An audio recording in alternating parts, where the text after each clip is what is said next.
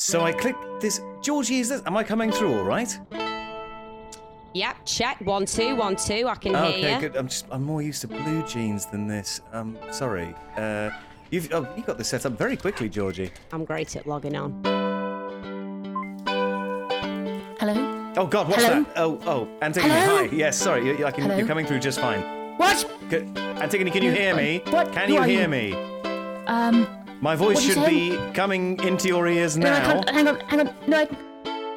Do you, what? No, um, shut up. Um, um... Listen, where's what was where's I saying? I just- I just- Rudyard? Is he just- is he coming? Wh- Reverend, Rudyard. stand up. Reverend, Rudyard! Reverend, Reverend, stand up. Reverend, I need you to balance. Balance. Reverend, Reverend, up, up. A bit further. Rudyard, let, you're, you're coming through just fine. I think you can let the, the Reverend go now. That's it. Just stay Can't see, but I can there. hear you. What are you doing? Bloody Nora.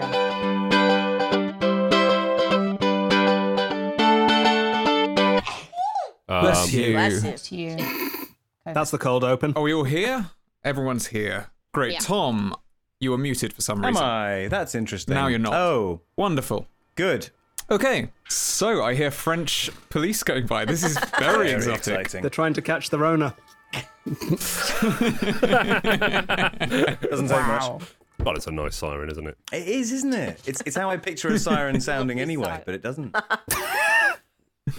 what? So uh, was there something insipid about that that I said? What? no, it's just a, a great observation, I suppose. Anyway, guys, what what day is today? Do we all know what day today Today's is? our And why 10th of? Oh, September. Anniversary. September 2020. We are recording this on the 10th of September, and it's going out on the feed for the fifth anniversary of Wooden Overcoats, which is ridiculous. I'm not entirely sure how we, we got there.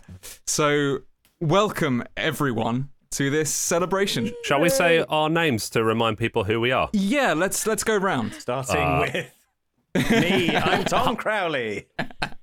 Who plays Chapman in the series? Oh series? yeah, sorry. I'm Tom Crowley. I play Eric Chapman. and I write for the show as well. I'm Ciara Baxendale. I play Georgie in Wooden Overcoat. You do it so well. That's David K. Barnes. Uh, and I'm Andy Goddard, one of the producers. And the other one is. John Wakefield, uh, who said the stuff at the beginning. I'm Beth Eyre. And I'm Beth Eyre. I play Antigone Funn. And Why are we laughing? Do I not get to be Ciara anymore? You can be Ciara. I am Ciara. We're all Ciara in our own way.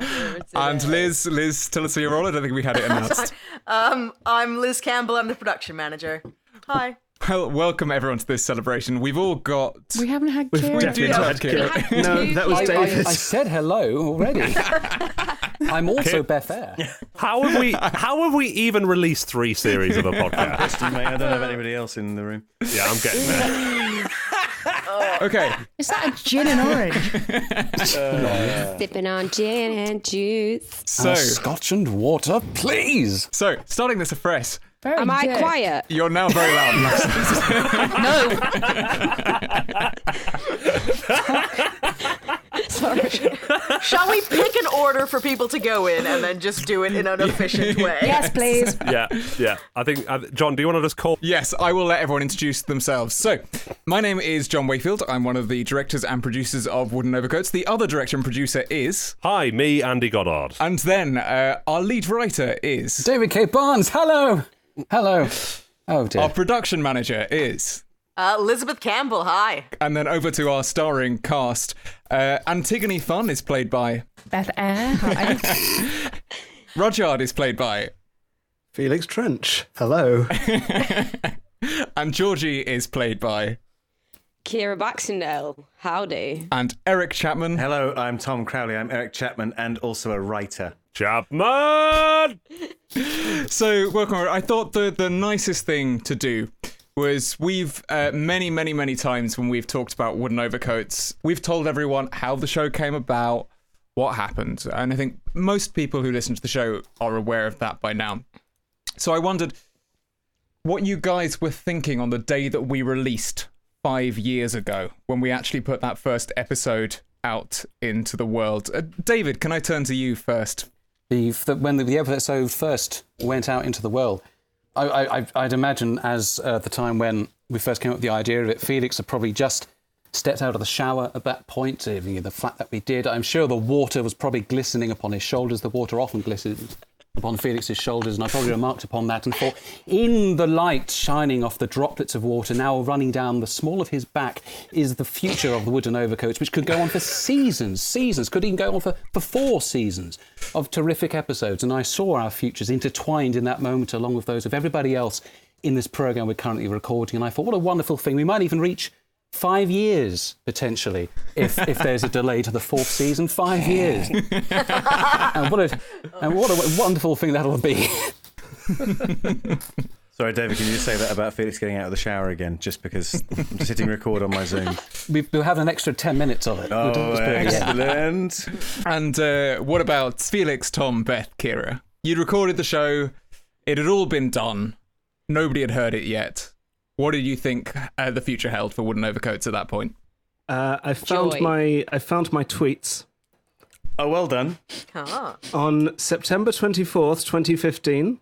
I tweeted, "It's out, it's out, it's out. Ring the bells, hug your children. Whoa. A sitcom is born." Aww. Hashtag wooden overcoats. Then I tweeted, "We're number five. We're number five. And still are today. In what? Yeah, what was the ranking? I don't want to look it up. I think, uh, I think it was the Euros, wasn't it? Euro what? The, the football. Oh, right, yeah, I see. Wooden Overcoats was fifth. Yeah. Yeah, we'd, we'd just beaten Denmark. In Euro 95, yeah, I remember it well. It was good, yeah. So I think, like, I remember on that day that me and Andy had sort of worked for some reason, like we often do, till about two minutes to midnight. Uh huh. or probably more likely three in the morning before the the file got sent up, and then the next day actually watching it appear on all of the iTunes charts on the sort of new and noteworthy pages and realizing this is actually a thing. This is going somewhere. Yeah, I think you're right. I think there was still a question of will anyone listen to this? You know, that's the sort of main feeling I remember.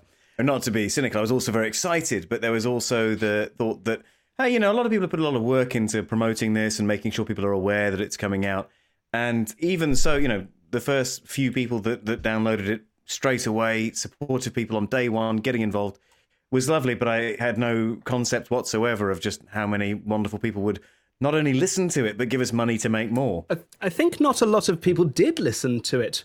We started tracking download figures from about week three, Yes. and we still don't. I, uh, I haven't looked at them, but I seem to remember that it was something like 17 people downloaded the third episode on release date. Yes. They were all my mum. And that's still a personal best. One of one of them was me. Oh, great. And me. oh yeah, I mean- pre Liz being on the show. You were just Yeah. a fan. I say Just- just, I a a fan. fan. Like also also a housemate of several people in the show. well, and, and that's I can I can tell you exactly um, my my feelings and thoughts on the day of release. Even though I had absolutely nothing to do with the show at the time, um, I lived with David and Felix and saw how much work and effort and strain and love had gone into it. And I remember all you guys coming around to our flat to talk Getting about it way. and getting in the way. All those cups of tea. And I remember when it finally released, and I listened to it right away. And I thought, oh my God, thank God this is excellent. I can I can, I can look David and Felix in the eyes. All of their effort's universe. been worth Imagine it. it. Um, oh man, I mean, you know, you get you get nervous. Um, but yeah, mercifully, all the hard work was uh was worthwhile. It was great, and then I um slowly elbowed my way into the show. So Not that slowly. Good Come job on. You for were there by what, season two? Come on. That's pretty good. yeah, And have done an amazing job making it possible Yes. to keep going ever since. Indeed. It's a brilliant production team and, and crew that we've pulled together for all three seasons and season four when we uh, eventually are able to bring it to you.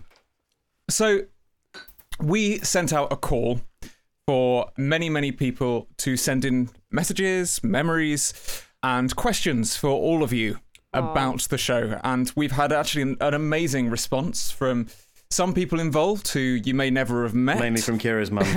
17 from Ciara's mum.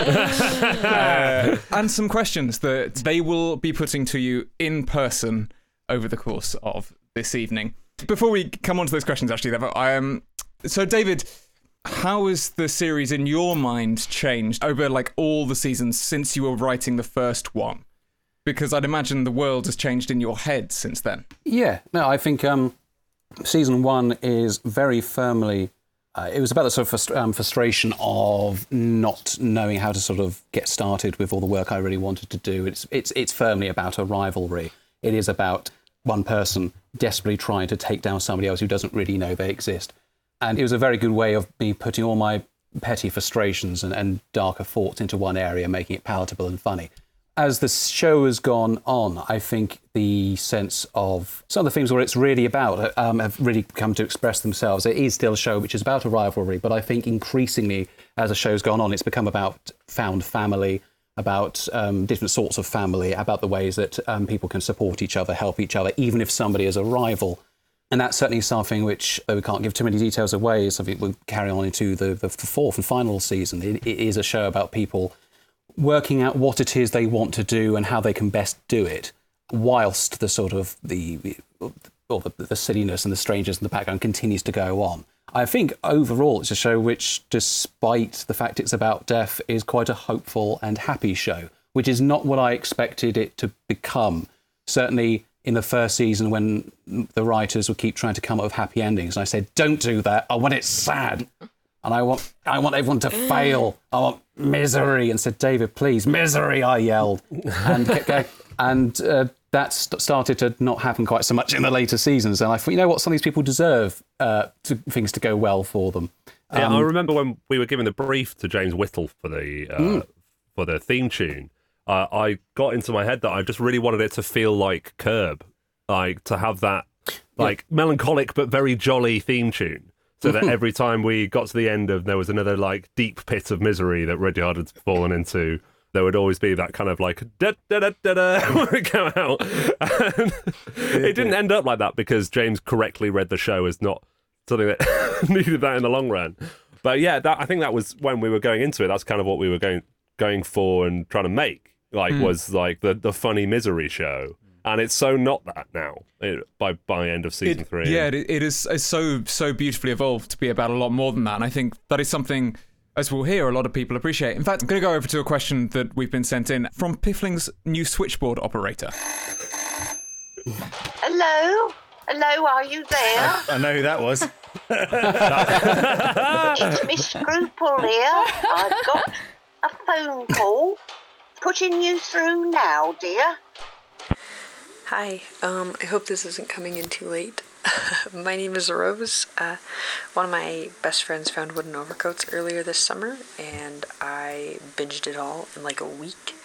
And I've just finished my second re listen of the series. Um, I just think Wooden Overcoats is so delightful. I love the characters and the town and the way they're all developing. Um, I cried at the end of season three both times. It's just so lovely. Um, Wooden Overcoats hit such a fantastic balance between hilarious and ridiculous, and also just like so tender and real. I think about the quote that Bijou said all the time I am the most important person in the world, and so are you. Was that backwards?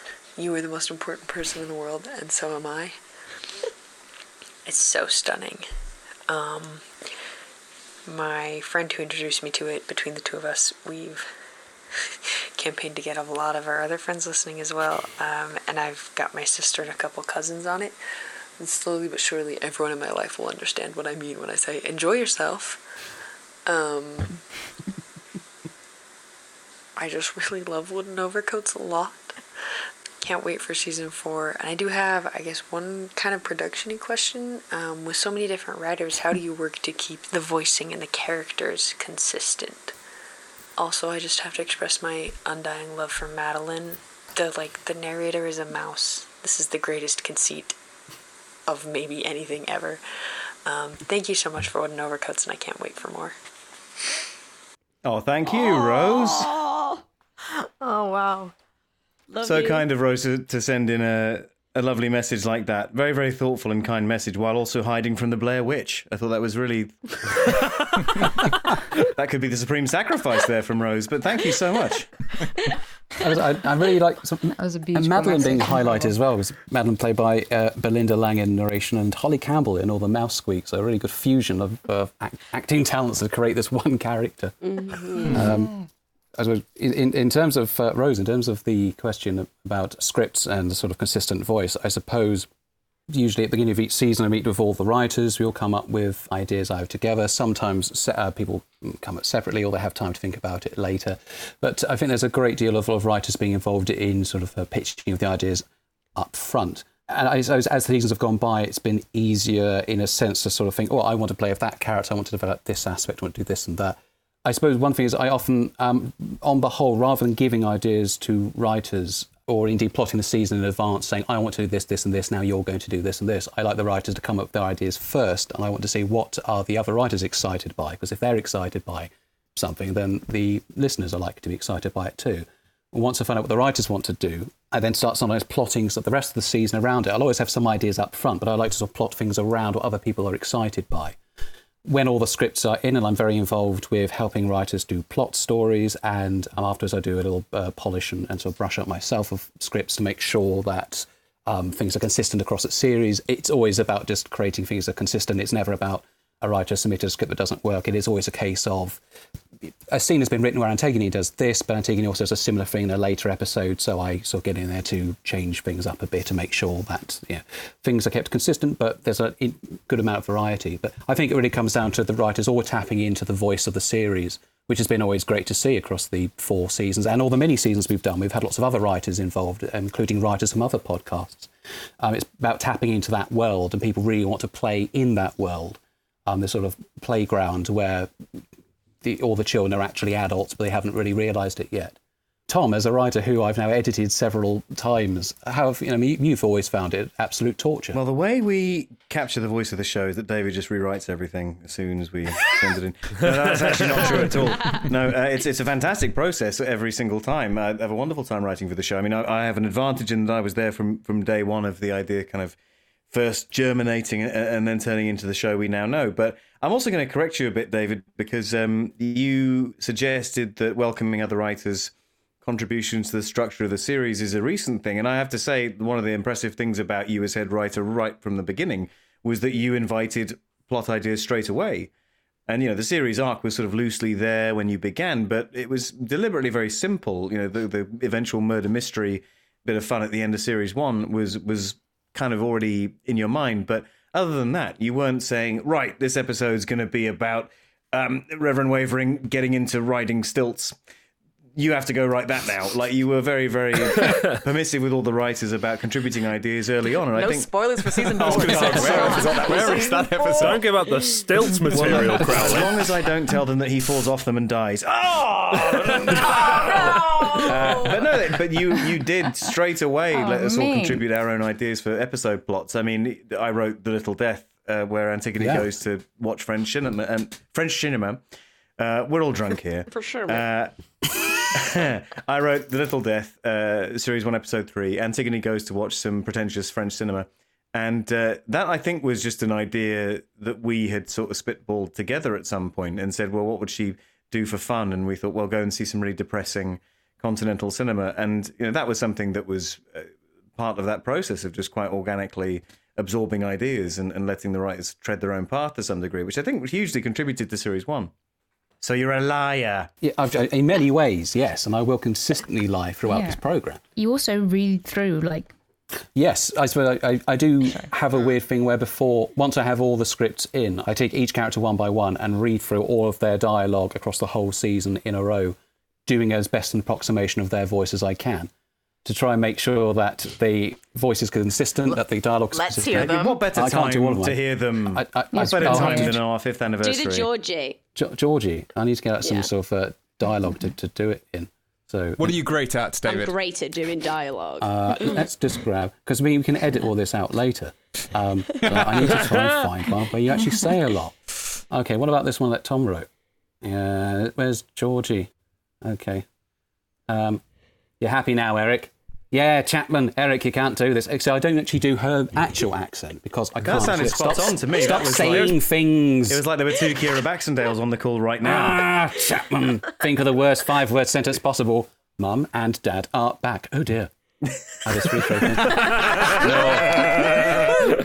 Imagine living with Eric is that. He's what? Eric Chapman, Mayor of Piffling. It's repulsive. Just think of him up there on his throne, clutching his gavel. We'll never live it down. Mm, gavel, exactly.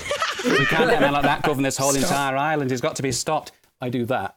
And um, But then we all do Antigone. that. Just across the square. Yes, everyone. Oh, shut up! What are you saying? Spiders.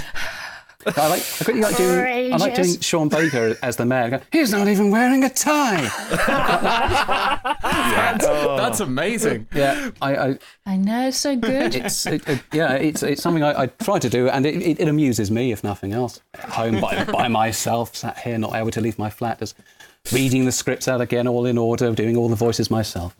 That's uh, Well, uh, on the subject of quarantine, just for a second, and and turning to some sort of nice little character trait, Feel a segue coming on, guys.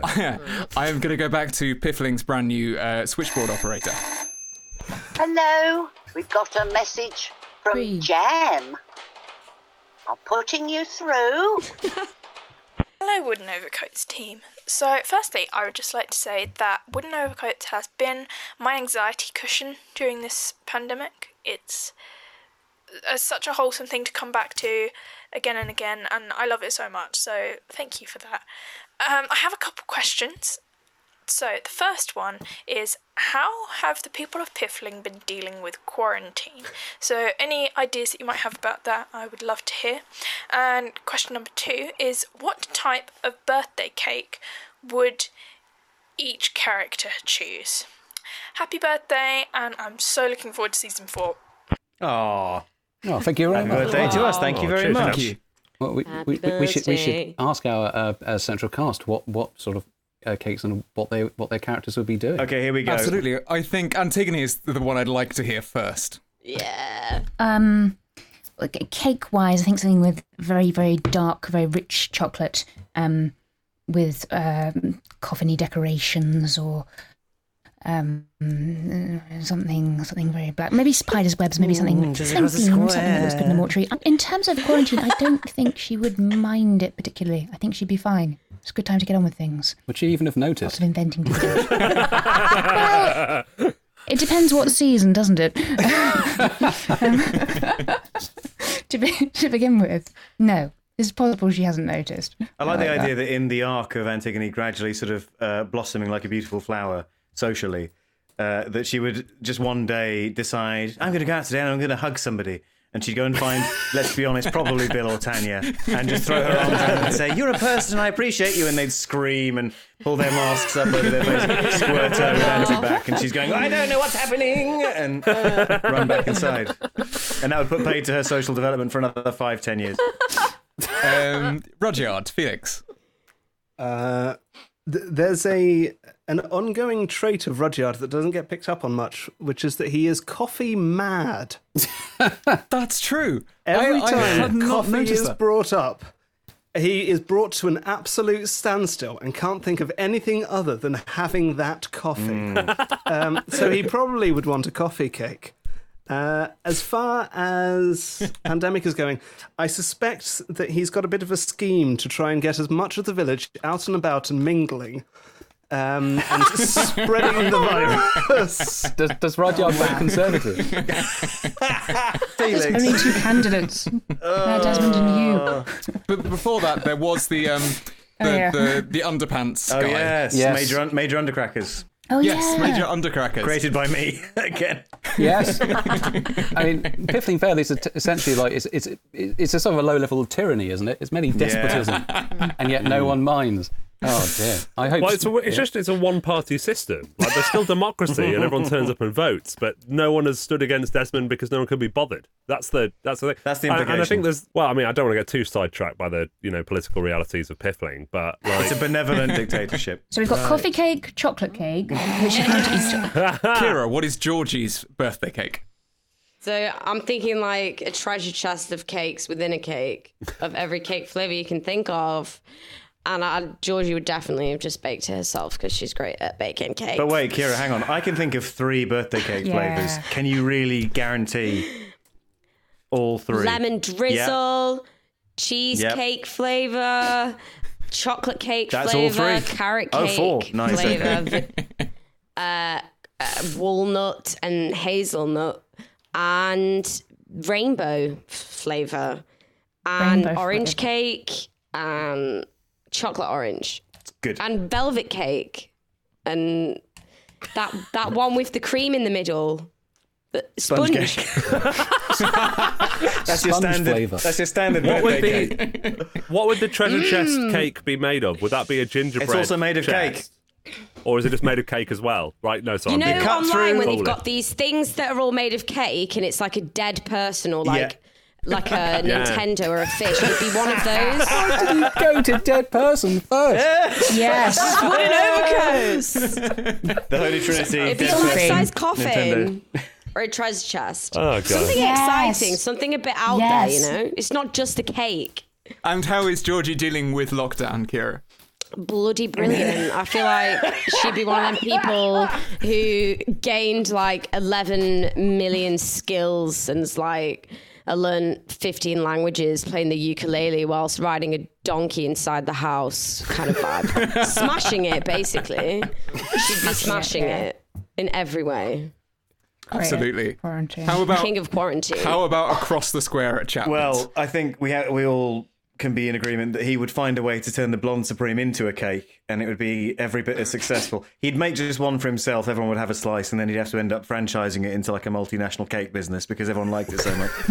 uh, I'm also David. I'm going to pitch you the episode now, right? So. Yeah, yeah.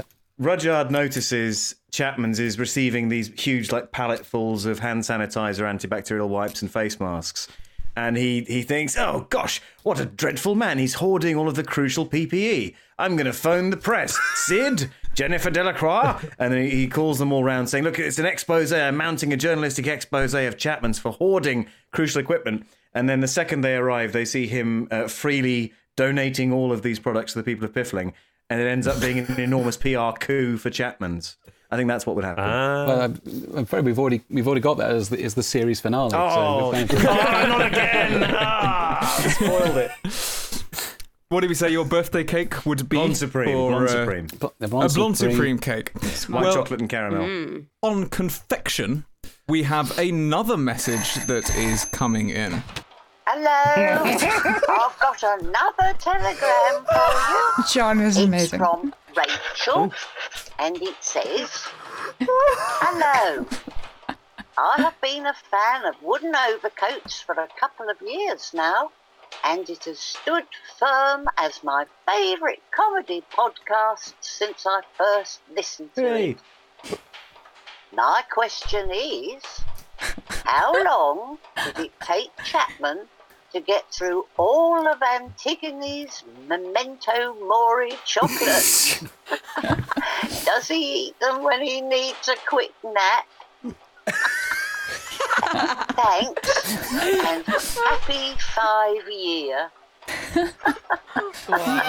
Good question.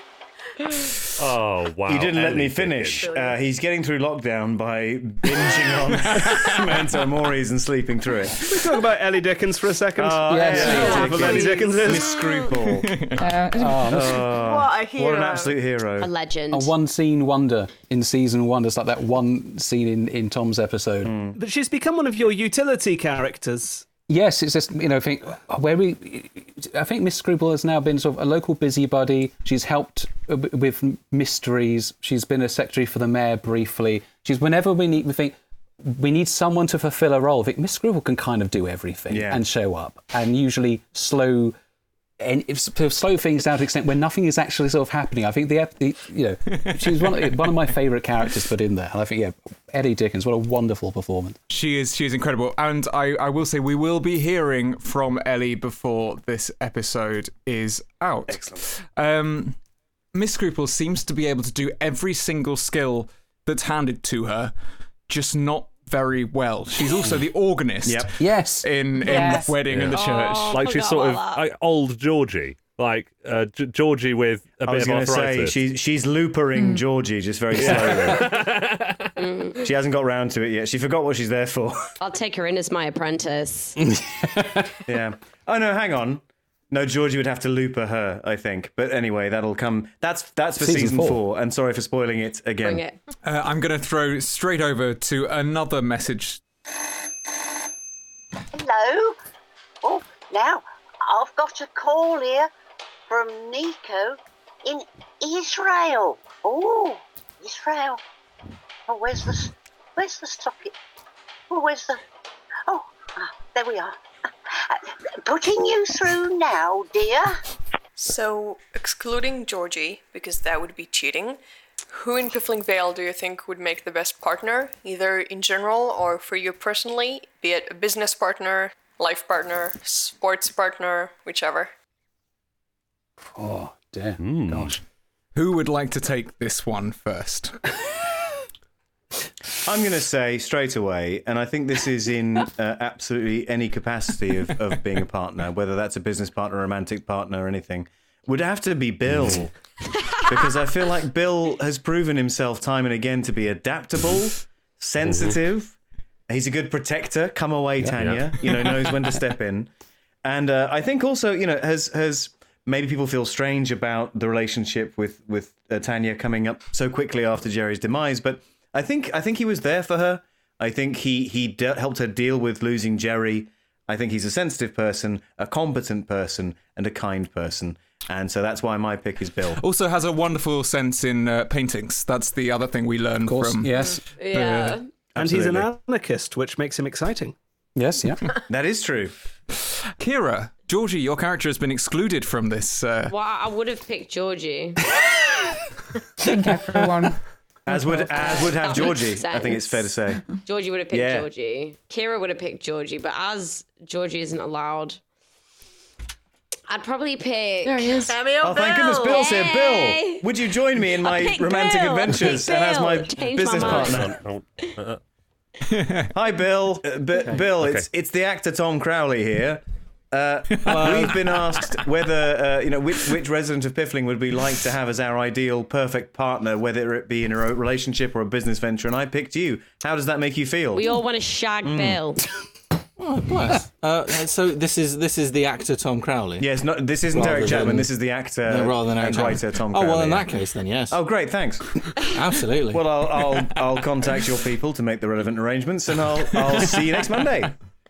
Excellent. I'm not doing anything. a big hand for Bill. Hooray, Bill, aka the actor Pip Gladwin. Wow, Gladwin. thank you very much. Yay, Thank you. Thank you. And Mr. Bendix, of I'm gonna course. go. yeah, come on. Quite. and the bearded lady. Yes. Many other incredible What roles was the name of the throughout the series. Zones, I am a genius. Zones, I am a genius. Uh, Valentino, something Valentino, Darius Valentino. Valentino. Uh, Darius Darius Valentino. Valentino, uh, Pip Gladwin, the the secret source of wooden overcoats. We've got a couple of actors in overcoats who act as, as flexes that we bring in for all of these small characters. Pip and then Hoy Campbell, who does the mouse squeaks, and squeaks. Tanya and, and so on. Um, and And, I, and Sarah Burton in the first Sarah Burton, series. there's one. Uh, and Max, Max Tyler, who, Max who Tyler, we, Well, he was mostly Jerry before we killed him. That's true, but I wanted to say because we, we killed Jerry and we sort of didn't realise that meant we had to lose Max, which was the real. Murdered him. going way back to like series plotting and character development and stuff like that. One thing I love about our series is the fact that every character, whether they have a tiny role or not, is fully formed in the world and has the opportunity to become something bigger, as demonstrated by Bill, Tanya, And Jerry. Darius Valentino, especially. Zones. In terms of partner, I thought the obvious answer was Madeleine. Oh, the, yeah. the Madeleine. clearly most Oh, competent yes. Best resident of Piffling. Yeah. Best friend, accountant, You'd have to fight. uh, award-winning writer, best-selling Yeah. author. You know, I mean, how could you? And fits in small spaces and can rearrange funeral flowers. You'd have to fight that crab for her, though, wouldn't you? Yeah. Well, the crab was a perfect gentleman. We know this now. Yes. Um, I think I think for me, it's possibly what Reverend Wavering Mm. because a I good just shout. Good guy. Like he's just a good bloke. And uh, there's something really nice about having all that doubt in your life. Is there? Like, uh, I thought that was the only major drawback. Constant doubt was in that not life. a Trying to joke? make a dinner reservation. Yeah. Can you Oh no, imagine nine. that? No, eight It's- thirty. it No, was- nine. but having a partner where like you just know the one problem with them Mm. is pretty good. There's like, uh, don't worry, I'll just make the call. It's fine. Like, you know, we're gonna have dinner at six. God's real. We're fine. You know?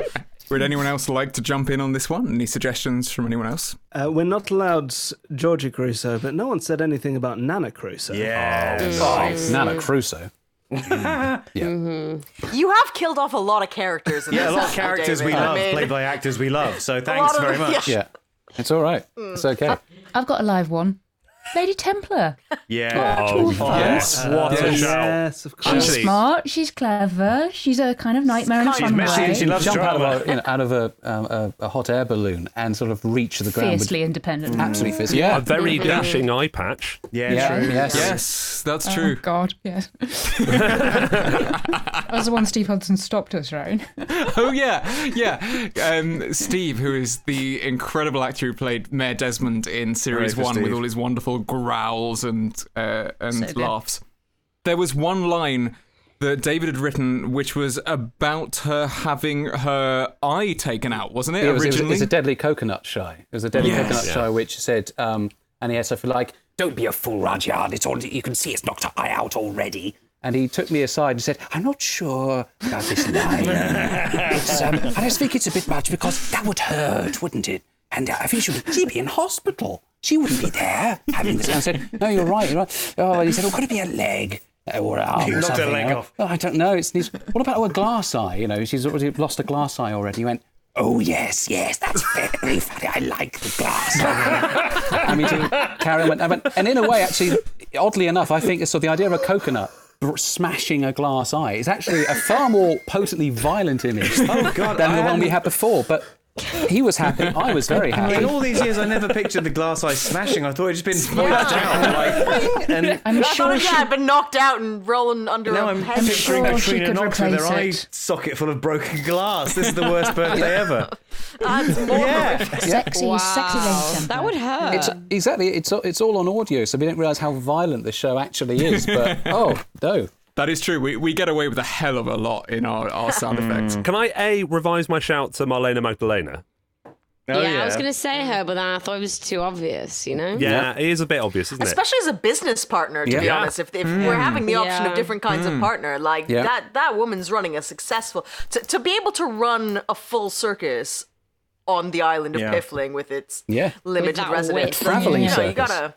A traveling circus. That's that's some business now. That's it, and we know it just goes up and down again uh, all day, all year, uh, just to one end of the island and back again. They're still One running. end down to the other. That's I impressive. mean, like many festival shows, the audience is probably members of the circus. Yeah, exactly. Yeah. Yeah.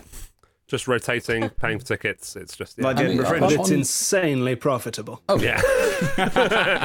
I mean, for good business partners, I mean, Herbert Koff, he's doing all Yeah, right. he is Right? doing all right. He's keeping He's- a cinema open, despite the fact he only seems to have like one person who goes to it. So he's doing incredibly well in managing to You, keep this a you've got to concern. think he owns the land. He's oh, got yeah. to own the land to do And also, we've mm. never actually seen anyone ride the donkey. Mr. Crumble. Mr. No. Crumble, yeah. Mr. Crumble, he's got He donkey just ride. takes Mr. Crumble for a walk. Georgie was riding it round in quarantine. Yeah, yeah. yeah, there you go.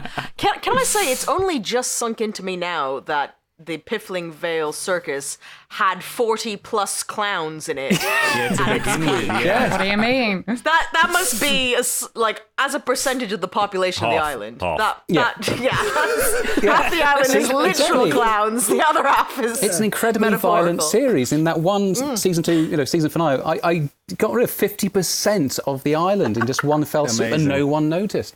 Well, You that's the other town. There's Piffling Vale, and then there's Piffling Circus Town up in the north. Coolerville up in the north, yeah. Also, I, I've noticed we've had a lot of other town chat as if Piffling Vale is a town. It is not yet a town. It is Not is yet a town. yet a No, We're it's a utopian thinkers, Andy. That's the thing. We we all back Mayor Desmond's vision. Oh, sorry for being a realist. okay? Well, I I say you're a dissident. But with that behaviour, Tom, towards the Funns, I've got another question that seems to be coming in. Hello, it's Miss Scruple here. I'm getting more and more of these telegrams. they're, they're, they're piling up all over the place. Are they? Look, I've got one here. Um, Oh. and it says, uh, Happy birthday. This podcast has held a close place in my heart for a long while now, and I've always wondered how much do the Funns and Georgie actually consider Eric a friend? Uh-huh.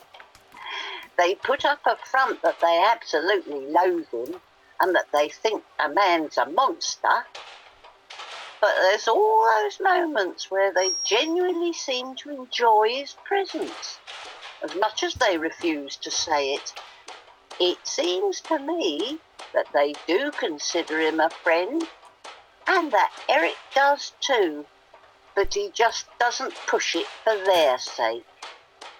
Thank you for all the lovely work you've done with this podcast, Nisha. Oh, oh there's a question. Can I just say that person's reading of Eric is completely correct. Uh, Eric's very sensitive. He he definitely considers them a friend, and he would never push the issue just uh, out of horror at making them feel uncomfortable. He'd never want that. I think that's a very uh, correct view of that relationship. I've always, I mean, it's something which I think has sort of gone back and forth as the series has gone on. Having a, rivalry, somebody across the street is great for sort of plots and stories, but ultimately at some point you kind of need to bring people together and then sort of explode them again and keep doing that. I was going to ask actually the uh, our actors here how they felt about the sort of dynamic of these characters as it sort of developed in terms of their attitudes to Eric and so on. Well, Chapman's secretly a werewolf, so he's Of all course. this time just been sizing them up as a That's potential season meal. four, Tom, Oh, sorry, yeah, season four. Tom, Ah, no! um, a werewolf vi- vampire hybrid, and he's just looking for his next meal. Uh, that's my answer. So, what do we think about Chapman, lads? I think Georgie just sees Chapman as quite useful sometimes. Interesting. Oh, nice. cold. Yeah, I like that. I mean, she tolerates him. She doesn't. I don't think she hates him. She sees the benefits. I think I think Wow. she's annoyed by him in the way that anyone sort of is when somebody's got a crush on them and they feel a bit like they don't want to hurt their feelings, but it's just like okay, but just leave it now, you know. He kind of got the picture with that, though, didn't he? Over Chapman? time. It took him a He- while. He, he kind of got the Yeah. picture. He was getting Yeah. there. What do the Funns think about Chapman at the moment? I think um, Rudyard is sort of goes back and forward a bit. I think after season one, he's definitely accepted him as part of the community, and that's the big shift. As he's, he's sort of not trying to drive him out of town anymore, but he's also driven and painfully aware that this is a man who has stolen his livelihood. Um, it's not like th- that is not something that I think rationally you can go, well, that's just market forces, but it's not. It's not something that you kind of forgive and forget. Yeah. But he also knows that you kind of have to just get on with your lives and find a, a way to live with it and a way to all all live together. Yeah. Mm-hmm. Very beautiful. Just I stunned. think that's Very a lovely, sincere silence. I think especially in a place like Piffling Vale, when you know, I think what you're talking about with the word community, like th- there's kind of no getting away from people. That's that's the, you know, Dave was talking about found family and things earlier, but that's that's one of the great things about the setting. I think is that these are people who are drawn together by circumstance, um, and uh, even if you aren't best friends with someone, there is a, a certain point where you have to function and have a modicum of respect by just being part of the community. Yeah. And Rudyard prizes the community above anything else. That's you know, I think you once said, David, that he he could tell you the history of Piffling to the last five hundred years, but didn't have any idea what was going on in Dover, sort of thing. Yeah, I, I think it, I mean community being one of the sort of important aspects of the series. I, I think it's um, correct the this idea of there's sort of toleration of Eric because it's easier to do so, and he's you know quite a pleasant sort of guy and everything. Um, and as the series goes on, I think they find more opportunities and more common ground. And to be honest, that sort of the core dynamic of Funn Funerals and Chapman, how it's changed over the years, is a very key fundamental part of season four, as we will find out when we make and release it. But it, it's something we sort of go, um, you know, I really wanted to look at because there is that sort of tension in the middle of yes, we want them to be quite friendly towards each other because it creates nice dialogue and scenes and mutual support. But I think it would be dishonest to push that without recognizing the fact that this person did come in. Clearly, not only just with more um, sort of maybe talent and drive, but certainly more resources and more finances than Funn Funerals. And that, you know, it was a direct threat to their livelihood. And that is something that still needs to be there, that he bears a genuine threat towards how they live and function And he does have all these resources. He does seem to have a business which takes over about 50% of the island by now with a monorail and like Lord knows how many floors and how many businesses. I disagree about Rudyard personally. I think he only cares about Piffling as a vehicle for reaffirming his own position in the world as he sees it. I don't think he fully understands that other humans have their own feelings and opinions if they don't service his position in that community. That's my feeling about Oh, well, you can play him that way. Well, Eric. Very Eric thing to say. I also think, yeah, I agree about Chapman, though. I do think that his obliviousness about completely eradicating every other business on the island is his greatest sin. Yes. Not just the funerals either, like, you know, starting, opening a cafe and a pub and a, everything else in a steak restaurant. He he is the Walmart Exactly. of our world. Yeah, Yes. yeah. And he's, that's his greatest sin. Well, it's the, the big shout out to um, Rudyard Makes a Friend in season two when we get Jerry the Baker and his his view of Chapman, who's running a funeral home and still decimating every other industry on the island. Uh, Yeah, I think Jerry is, despite also being one of our most sort of, you know, unequivocal villains uh, and clearly manipulative of Rudyard, and he is a baddie, um, also has, you know, a fairly sort of genuine sort of grievance, which is my business has been put out, I've been put out of business by this person who didn't need to open his own bakery where we already had this one. He's very much the Thanos of wooden overcoats. Like, you know, I've always seen Jerry Yeah, as the he, has, hero. he has a motivation that has weight behind it, and you know, there's a point to what he wants to do, but his Yeah. his, his reaction is disproportional, and that's the Oh, reason we dislike Yeah. him. you know, like, uh, Jerry, good old Jerry, bring him back, bring back Jerry, season four. Come on. Let's go to a, another beautiful uh, listener message. Hello, it's Miss Scruple here. I've got a call for you from. Oh, it's a transatlantic call from Newt. Ah, uh, pushing you through now, dear. Hey guys, congratulations on five years. I was a fan of the show first back in 2015 when I was in high school. Yes, quite right. Um, and as you know, people of that age are wont to do, once the first season finished, I immediately got out my laptop and wrote some fan fiction about it. And I posted it to a website and didn't really think anything of it. But a few months later, I remember I was listening to an interview um, that Andy and David did on the podcast Radio Drama Revival. Yeah. And they mentioned um, one that I remember the words exactly said, got the voice of Madeleine absolutely perfect. And mine was the only one on that website at the Yeah. time. So I remember thinking, oh my God, the creators of Wooden Overcoats found my fan fiction of the show and read it, and they think I'm a good writer. And that was such a memorable moment for me, especially because, you know, I was just starting to get into podcasts. I wasn't used to that level of fan creator, I guess, interaction. So, first off, I wanted to say thank you guys for being so, so generous with my, at the time, definitely not fantastic writing skills. And second, I wanted to say thank you so much for helping inspire me as a writer. Uh, since then, I've put out my own podcast, um, finished that one, am starting another, and I'm in college, which is just crazy considering how time has passed. So, yeah, congratulations again on five years, and I just know season four will be amazing. Thanks, guys.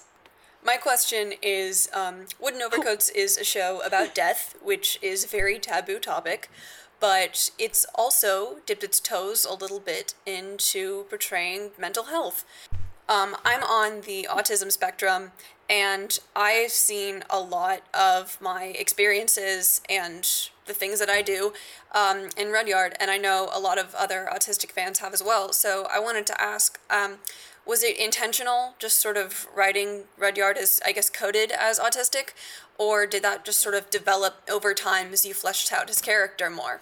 What a roller coaster of emotions I felt during the asking of that question. I mean, like I was so terrified when it was mentioned that we'd see, seen the bit of fan fiction, and I do remember that one, uh, and, and it was very good. I'm really surprised that there wasn't a plug for the podcast that came out uh, in that. Have you? Yeah, have I you wanna cut know that, what it John? is. No, I haven't. I think that's that's genuinely like Genuinely we, we are left I- in a mystery. I want to know Amazing what it is. I want to see the development of that bit of fan fiction into what became their podcast. I'd love It's to a see that. Madeleine spin off. absolutely fantastic uh, to know that you were the person who wrote that particular um, story that we sort of made a, a bleak reference to on um, the uh, radio drama revival. Um, I think I would also specifically state when we first created uh, Wooden Overcoats, the idea that people would not only enjoy the show but would be so inspired by the show to go out and create their own things. Because we've had people who have um, sort of done uh, pictures, they've done videos, and they've written fiction based on the show. It is absolutely incredible to see that we've inspired that sort of creativity, and we are really excited by that.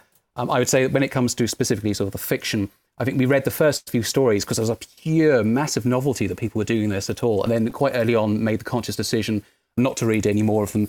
Partly of a sort of you know not wanting to uh, be uh, too influenced by what people were uh, writing, but also because we thought people want to be able to play with these characters and play in our world without the creators looking over their shoulder. So it isn't something we sort of really indulged in or, or read ever since those very early days. But I am still utterly delighted um, to hear that uh, you were really taken with the fact that because it was it was a brilliant story, and I'm really glad that you caught the, the voice of Madeleine.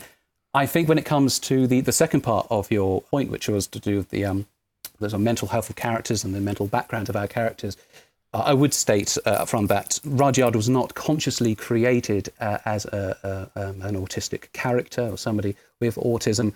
So I, I, I can't, you know, I want to make that uh, quite clear that we're not saying that the character is uh, something that they're not.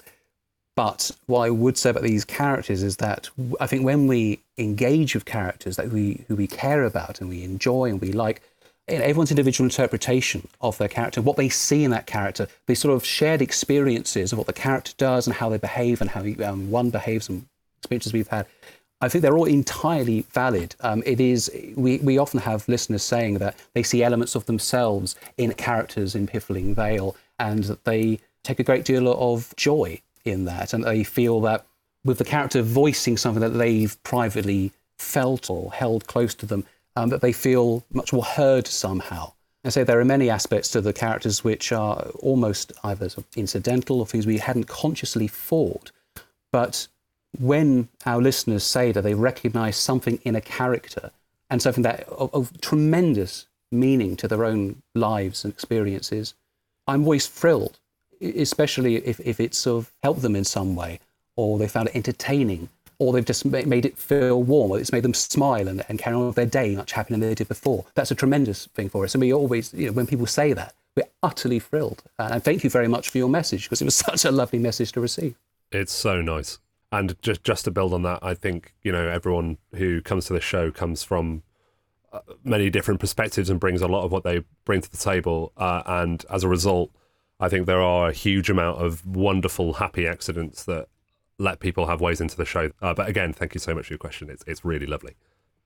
I'm gonna have another story of someone who's been affected by their show through their life. It's uh, uh, someone quite a few of us I think met at the live shows. So over to Miss Scruple.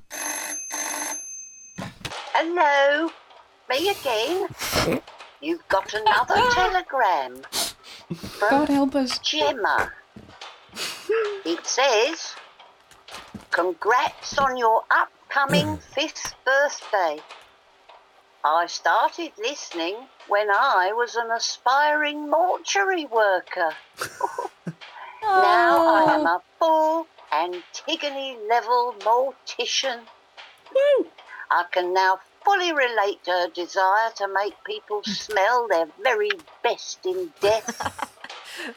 I find cherry is my go to scent currently, in case anyone wondered. Not only have you created a wonderful show, but I love meeting you all at the live events.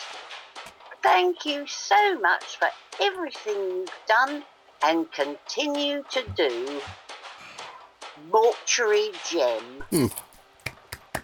Yes, hello. That you spoke. Hello, Mystery Gem. Hello, Mortuary Gem. That's a lovely Oh, message. yes. Congratulations. Yeah. on your- Yes, Yeah, absolutely. fully fledged Congratulations. And mortician Eric Chapman now. endorses Cherry as well. fantastic. That's important to say. Cherry's a real standby. I definitely remember sort of Gem at the very, be- I think in the early sort of live show saying that she was sort of training to be involved with the mortuary Yeah, stuff. I remember. Uh, yeah. And, uh, and and does a very a really really interesting blog. And a while ago did uh, um, ask if I'd like to have a, sort of a tour around a mortuary to see, so I can actually know what the what the thing was that I was writing about. Uh, so I shall certainly have to take her up on it. But um, oh, no, I've Brilliant. loved seeing uh, Gem the live shows, and it's terrific that she's actually had this journey whilst the show is being made and released. Yeah, has can- some incredible mortuary stories already Yeah. as well. I already had them by series three. Like, yeah. I'm sure Gem knows far more about the undertaking business than we have known at any point during the production as well. Oh, yeah. Absolutely, So, and uh, somehow please doesn't write in any us. mistakes we've made. Uh, we won't read them, but please do if it's helpful to you. I've been kind enough Write them not down. to point out the many things we must have got wrong Absolutely. years. I'd also say a, a wonderful sort of theme that we we've got over the live shows and over the course of things is people giving us scented, uh, embalming fluid Yes. scented things. Scented candles, cakes, lovely I've, cakes. I've still got the very end of my um, cinnamon and clementine jar candle. Oh, Yes. do you? Um, yeah, yeah, yeah. I've I've saved the end of it I've got a clementine candle. to to light over a celebratory drink when we finish series four. It's Very in, a- in a nice. cupboard ready to go. Someday. Yeah. Um, Hey. No, the, res- the responsible of listeners engaging with the show to, to that extent in creating these things is absolutely incredible. Oh, absolutely astonishing. It's been great. We've all been surrounded by these amazing fan creations, and in fact, um, in the emails for uh, requests for messages for the birthday, we we had some more beautiful fan art that came through of uh, morticians' equipment and Funn Funerals business cards that were just stunning. So so thank you everyone. I mean, it's astonishing that anybody takes any time to make something out of what we've made. Quite frankly, can we all agree? Yeah, it's it's incredible. wonderful. I mean, that's Yeah, that's an experience which Yeah. I don't think any of us has had at this level before, certainly. And it, it's it's humbling is the word. just I haven't I haven't had anything before or since. But you know, I've ma- made a few things with like BBC and that, which have in theory larger audiences, and no one's ever bothered to draw a thing of the thing that I've been involved in, and it, it's, No. it's so it's so lovely. I'll draw you. No, But yeah, but please, thanks, Beth. That was great. You could do the John Kearns Christmas show, I'm really proud We'll of all you. draw Andy. That's the, that's the promise here. That's the fifth anniversary promise. So, just diving back to some more memories from the show, uh, here's another surprise uh, member of the team with a message. Hello, Miss Scruple here. I've got a phone call from Ella. Uh, Putting you through now, dear. Hey, happy birthday, wooden overcoats! Woo! Um, Dude, there has been a request for happy memories. So, m- hi, my name's Ella. I was a runner on season three. Everyone was very nice. And I think that, like, maybe my best wooden overcoats memory was when you were recording the end of season three and you were recording I think it was the balloon scene. And I was sitting in the studio with a little script making notes, and Andy and John were like looking at the desk and listening, and you know, everyone's doing a great job. And I remember like I, I lost my granddad a couple years ago, but there was just something about like that entire episode, uh, but the way that, that that scene was written that really sort of reminded me of both you know, the sad things about losing him, but also the comfort and love of my friends and family. And I, so I remember I sort of burst into tears. And I distinctly remember John turning and looking at me and sort of just grinning and going, yes. And uh, that was delightful and perfect. And uh, thank you all for everything you've done and all of your amazing work. You are a group of fantastic people, and you have made a beautiful thing that has certainly made my life better. And it has been a privilege to be a very, very small part of it. So happy birthday, Wooden Overcoats! Woo! Hey. Isn't that lovely? yes, it is. Yes, it is. You're Thank right, you, Miss Ella. Thank you for it being is. our runner on season three. That's not a small part of it. That's not a small part of Yeah. anything. My goodness. Oh. I thought And that that's- Ella was going to say, John turned to her and said, Where's my coffee?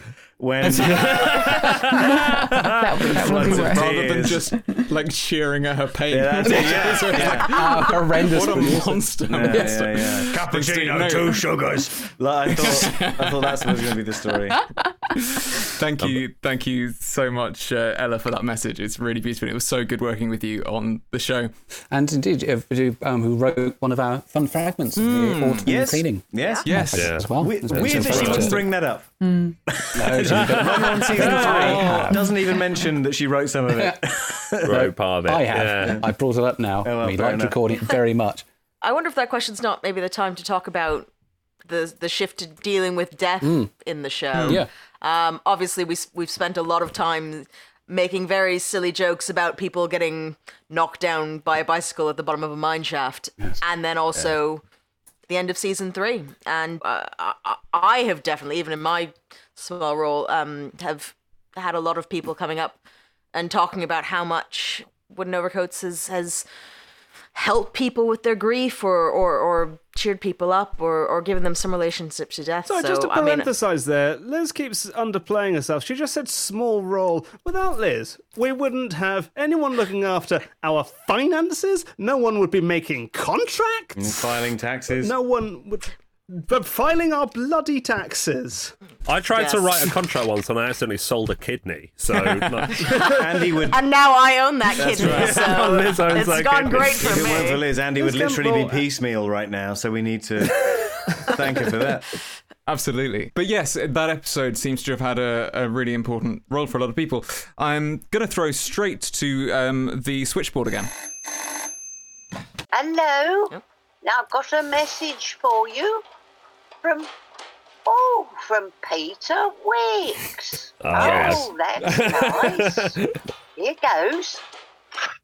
Hello there, Wooden Overcoats. Wow, the happiest of happy birthdays to you. You're such a, a wonderful, heartbreaking, hilarious, beautifully written and performed show. And it's great that you are celebrating such a such a milestone birthday today. I um I love you. You're brilliant. and I just wanted to share um some of my uh, fondest memories of you. My name's Peter Wicks, and I was lucky enough to have been a part of the Wooden Overcoats live shows for uh, for a very long time. I played uh, Reverend Wavering. I played Herbert Koff. I played all sorts. It was it was great fun. It was especially just just wonderful being able to perform those amazing scripts in front of a live audience. It it's just electric. Um, but I think my fondest memory of performing those shows in particular was uh, the finale of season three, putting the fun in funerals.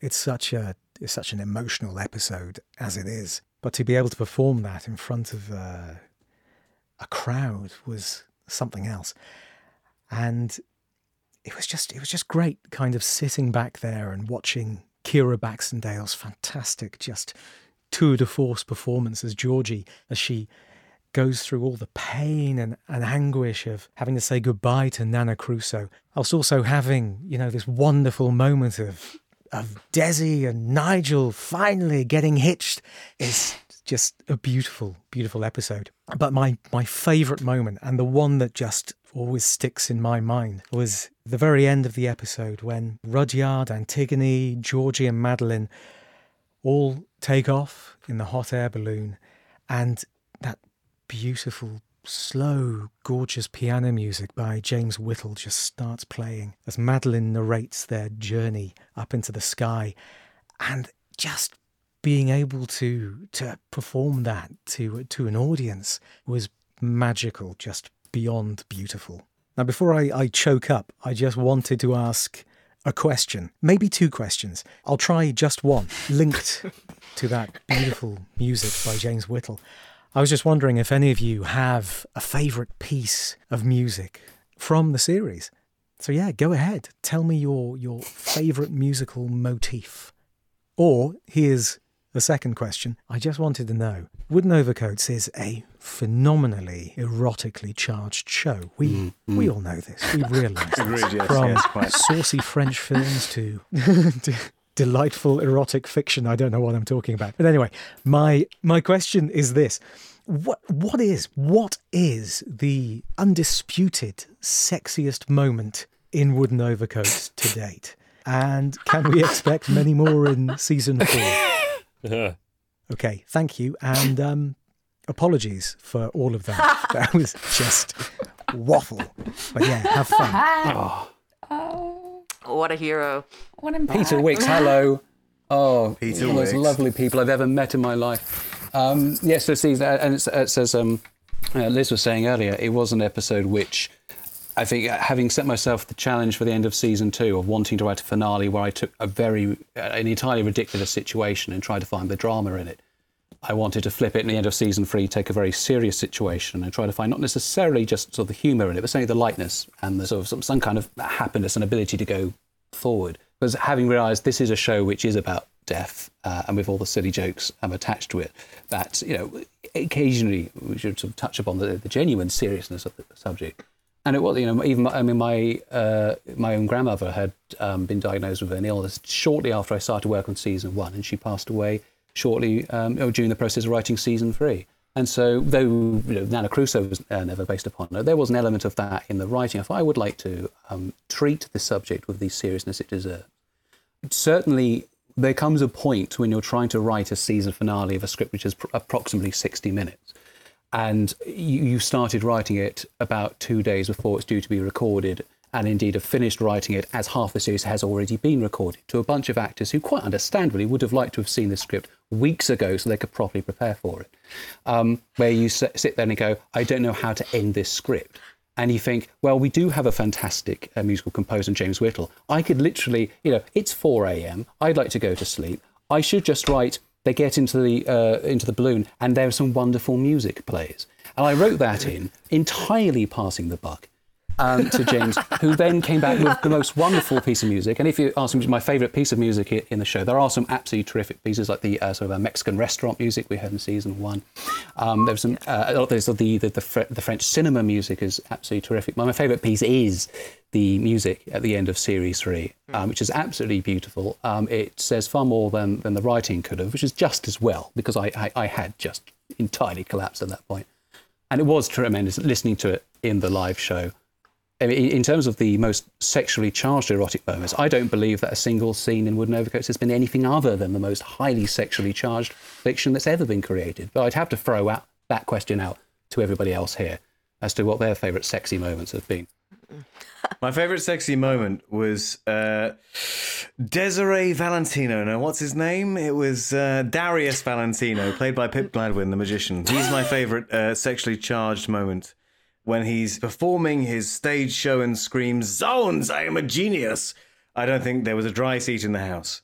But uh, the only two things I really, really wanted to say at this point are firstly that Peter Wicks there uh, skillfully avoided mentioning uh, that he plays Timmy Teddy. Todd. What's his Teddy name? Todd. Teddy Todd. Teddy There Todd. you go. Something Todd. Yeah. He, he plays a, a psychopath in the, uh, the Wooden Overcoat Summer Special. of the summer special. And uh, he, he uh, which is available now.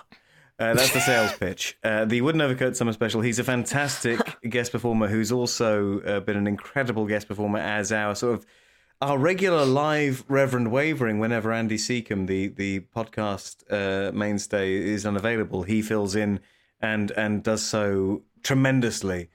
Uh, he is uh, one of, I think, the finest actors any of us has had the pleasure of working with ever. in, in a series of so many great actors across the show and so many great guest performances, and, and Peter Wicks in the Summer Special is one of my favourite guest performances. The, the sheer joyful lunacy in which he forces Eric to read uh, comics from the Beano and the Dandy Mm. in, in scenes that must have baffled most of our listeners, but were there very much to amuse myself. And I think, I think he's absolutely terrific. Fantastic, gleeful performance in, in that episode. And also, Um, it's really great that he recognises Ciara's amazing performance in that episode as well. Ah, incredible. Really amazing. Ciara, for those at home, has just sort of done a weird bow into her microphone. Uh, I mean, also, and of course, I mean, Peter Wicks himself has, has brought to us some of the most erotically charged moments of, of wooden overcoats as, as well. By just being Just present. by turning up. Yeah, just by turning up. Not even at recordings or live shows, just by being Yeah. around in the world. I mean, I think I think Yeah. one of our earliest episodes being about uh, uh, um, Antigone seeing erotically charged French films and then seeing Eric Chapman in them is it, that's that's certainly with, with some ter- uh, terrific uh, French voices from Kieran Hodgson and Freya Parker. Yes. Oh yeah, the most criminally underused actors that we ever got in. Would you like to do some? We gave them all your three lines lines each, some of them improvised, and, and Erotic now French. they're very, very To be fair, Freya did also play the Australian cafe. owner. Uh, Hetty, yeah. Yeah, that's right. That is true. Oh, yes. That is true. Yeah. Amen. We're talking about such wonderful humans like Peter Wicks. Um, I think now is a good time to shout out, like all the c- creatives, all the actors and musicians, and everyone who is who has been there. Yeah. You know, Peter's been somebody who has been with us since the beginning for live shows and has been a constant supportive presence. And there has been so many wonderful, benevolent humans who mm. have who have been with us, supporting us, and been part of the, you know, the big old wooden overcoats family since the start. And I, I just I don't think that we could possibly thank them enough, no matter what we did. So, for what it's worth, thank you to every every person who's ever come to be a runner or come to a live show or Yeah. or played the oboe or whatever it might Yeah. be. It, we are eternally grateful. We are, and we actually have a message from one of them. Hello. I've got a message from a famous musician. It's coming from Carl Kramer. Oh, Hello. through. Hello, I'm Carl, one of the musicians from Wooden Overcoats Piffling Philharmonic Orchestra. Yes. My favourite Hey. memory from the Wooden Overcoats series is probably singing uh, Noggins. Uh, Yes, Ode to Noggins, which I believe is series two. Funeral House Divided, I think, is the episode. James Whittle, his composing is brilliant, and he wrote such a serious, ridiculous, silly song about this legend, the grass uh, measurer of Piffling. And uh, yeah, that's probably my favourite memory. Um, I loved doing everything from the mandolin playing to all of the vocal work, like Piffling FM Radio. Hey! Um, what a great show. I'm such a fan. My favourite characters Antigone, um, Madeleine, the house mouse, and probably the Reverend. The Reverend's Oh. hilarious. He's such a wild card. Um, yeah. Yeah. Such a privilege to be part of Wooden Overcoats. Ah, I've, I've, I've, Fabulous. I've forgotten that song. That was a that was a terrific song. the musicians are yeah, you want to talk about good where we've got the most lucky, right? Like, I think I don't know how everyone else feels, but as an actor and writer, like when I meet somebody who's very, very skilled as a composer or musician, I really feel like I'm, I, I, you know, I'm a pretender. I'm pretending to have some sort of skill that's Yeah. quantifiable in any way. If I can see somebody who can play an instrument, I think, well, well, True yeah. greatness, What I do yeah. is is a sort of child's play. What I do is the equivalent of, of fitting the star-shaped block into the star-shaped hole in the child's play set. You know, compared to someone who can play Yeah. the mandolin, for example, as I know Carl Is Kramer Carl can the do. first person that you hear on the podcast? Is he the bang bang bang bang He bang is. bang? bang, bang? Oh my Carl God. Carl is the uh, the first person you hear on the show. Amazing. And I think we had a few chats where we sort of said with James that the mandolin is Rudyard when it comes to the music. I think that Carl is the only true Rudyard, to be honest. Yeah. well, uh, speaking of Rudyard and the mandolin, the last question asking for musical moments, I think uh, we haven't quite appreciated that time that Felix taught himself to play the mandolin Oh, yeah. to then have to pretend to be able to play it badly be uh, for, for the show. It was, well, it was originally, I think, a ukulele. Yeah. Yeah. Um, but I had recently bought a mandolin online, uh, so we changed it to mandolin. Yes. I, so I, I, I was sort of trying to learn anyway, and it was a happy coincidence. Uh, my mandolin is awful. I mean, it's it's it's got a pickup unusually, but it's a proper plazzy piece of junk. It sounds dreadful. Have you got better during lockdown? No, I've, I've not touched it in a while. But if you are trying to learn the mandolin, I recommend mandolessons.com. You heard it here Wooden first. Overcoats brought to you by mandolessons.com. We're not putting that sponsors out until we get four. licensing money, okay? We, we you- need the I was gonna say, money. are you getting a bit of like sideline sponsorship, Felix, for this stuff? not, not at all. but Andy, let me ask you this: what hobbies have you picked up in lockdown?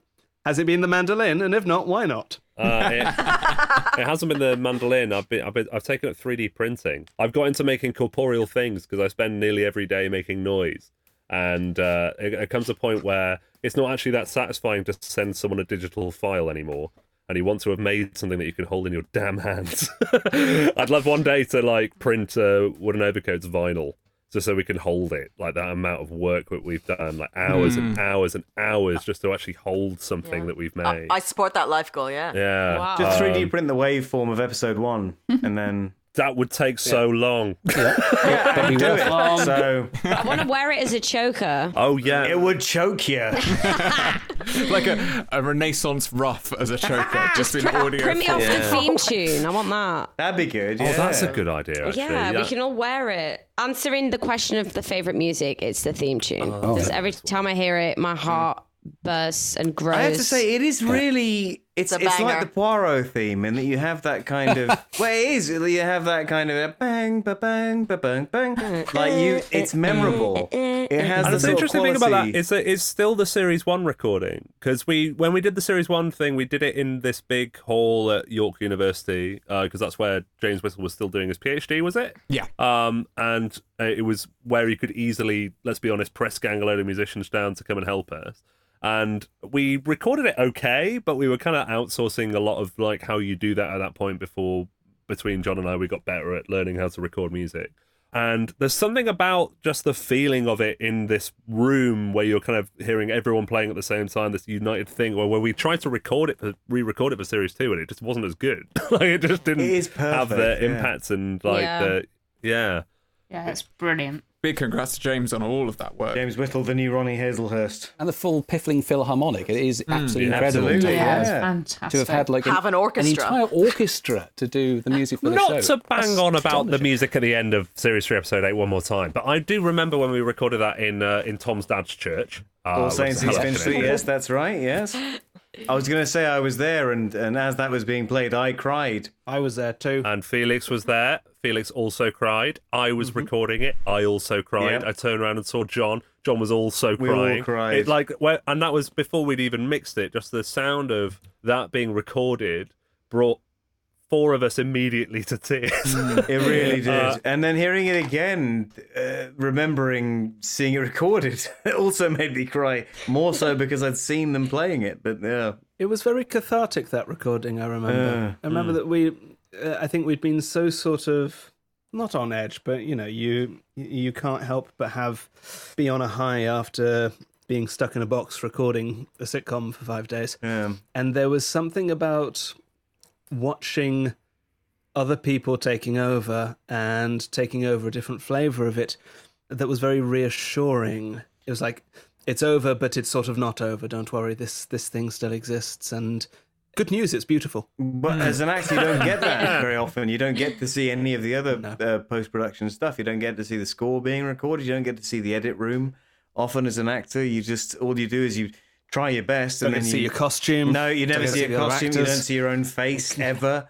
Uh, they keep you in You're a just darkened box, covered in mud. But you, but you don't. You don't. You don't. Under, you, you normally as an actor, you get your part. You, uh, if you're lucky, you have a few days to prepare it, and then you record it in the room, doing the best you can. Then you leave, and if you're lucky, you ever hear it again. But in this case, you know, because we're part of this independent production where we're all kind of we have a bit of a hand in in various different areas of production, we get to then sit in a, a, lovely church hall and hear this beautifully composed piece of music, which we've pictured abstractly before because we've seen the script. We've seen the you know the the stage direction that says you know. Madeleine says that the hot air balloon rises up into the sky. She says this beautiful line, and, and then this plays us out to the end of the series. And then you you've done all that work and you've prepared the part, you've you've acted it, and then you sit there and you hear the music that's going to play when that happens, and it what an amazing thing to experience.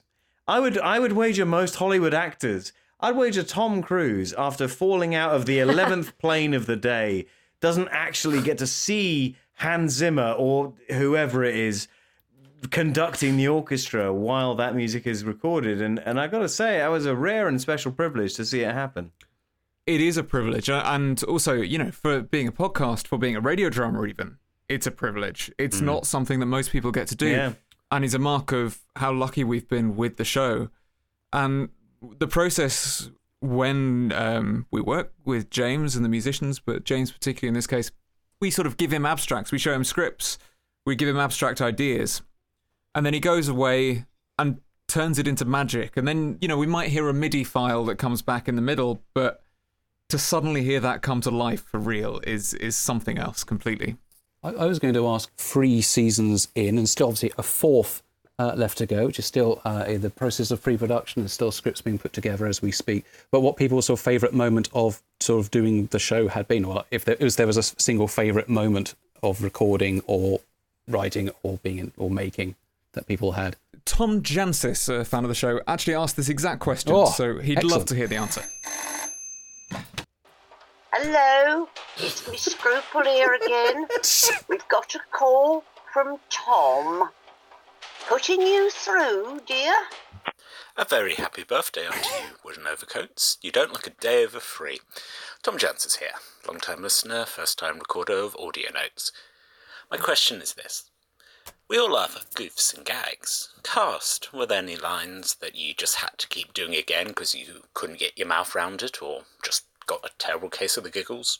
David, similar. Any lines that you were chortling to yourself late at night? Ciara, let's start with you. I love all my lines. It's a very That's good. politically correct answer. yeah, to be You fair, the yeah. writers.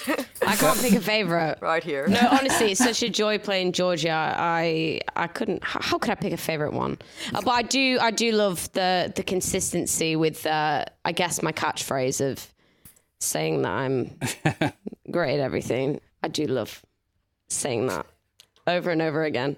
On Georgie's stuff, I think I'd, I'd say Rudyard takes a hike. Rosie Fletcher's amazing episode where the scouts will go into the wood. Mm-hmm. Georgie's put down lines of Chapman throughout that entire episode, I think, are gold every single time. Yeah.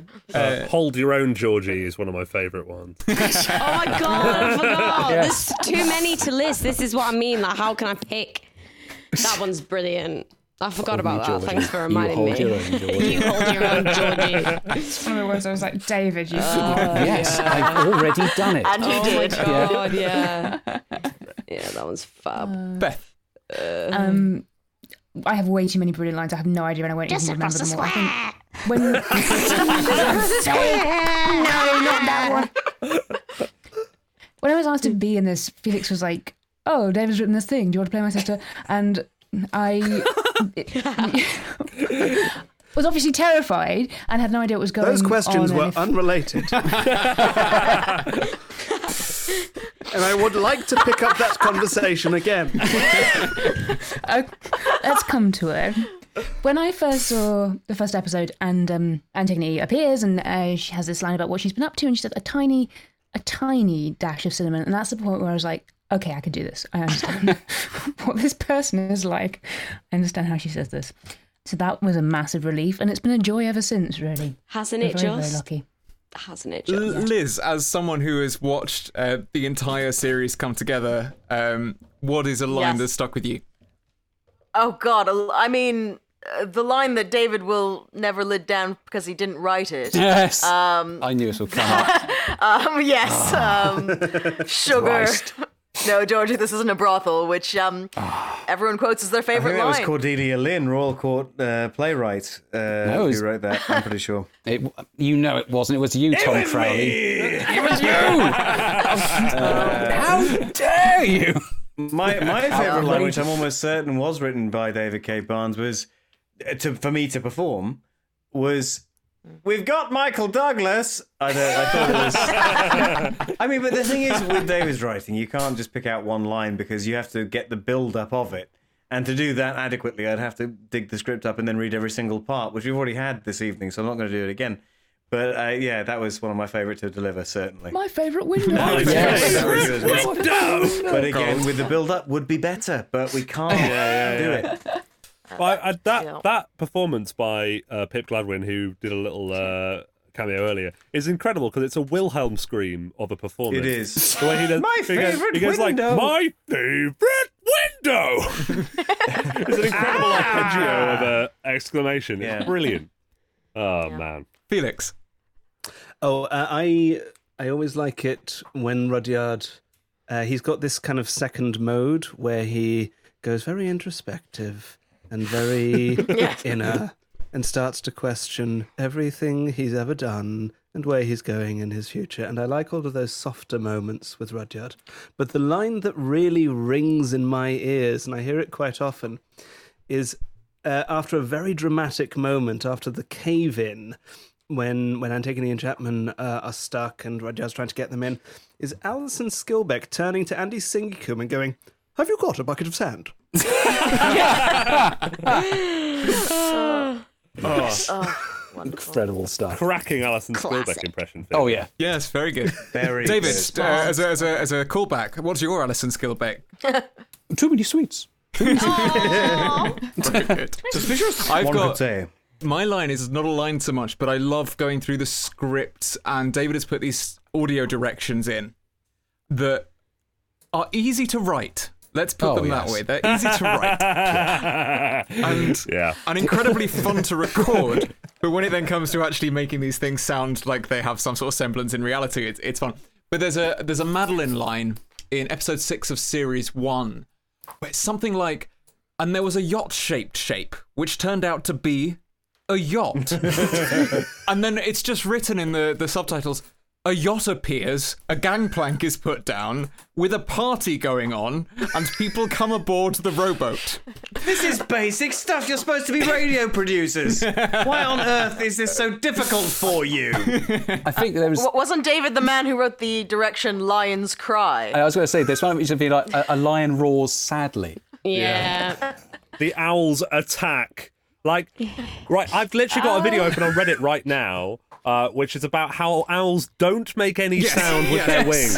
So Aggressive as, hooting. As the person who did both of those sound effects in the show, the the lions, the sad the sad lions are actually lions copulating. Uh, Oh, God! Nice. From- How did you get that? it will Well, remain. that's the sexiest moment. Yes, there you go.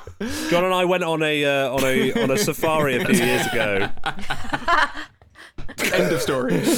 I mean, surely uh, Yeah. one important sound effect is I think in season one, I think it's the cliffhanger, which is the sound of an angry cat being thrown into a bin. Oh, it's which so I don't good. believe Yeah. is a real cat.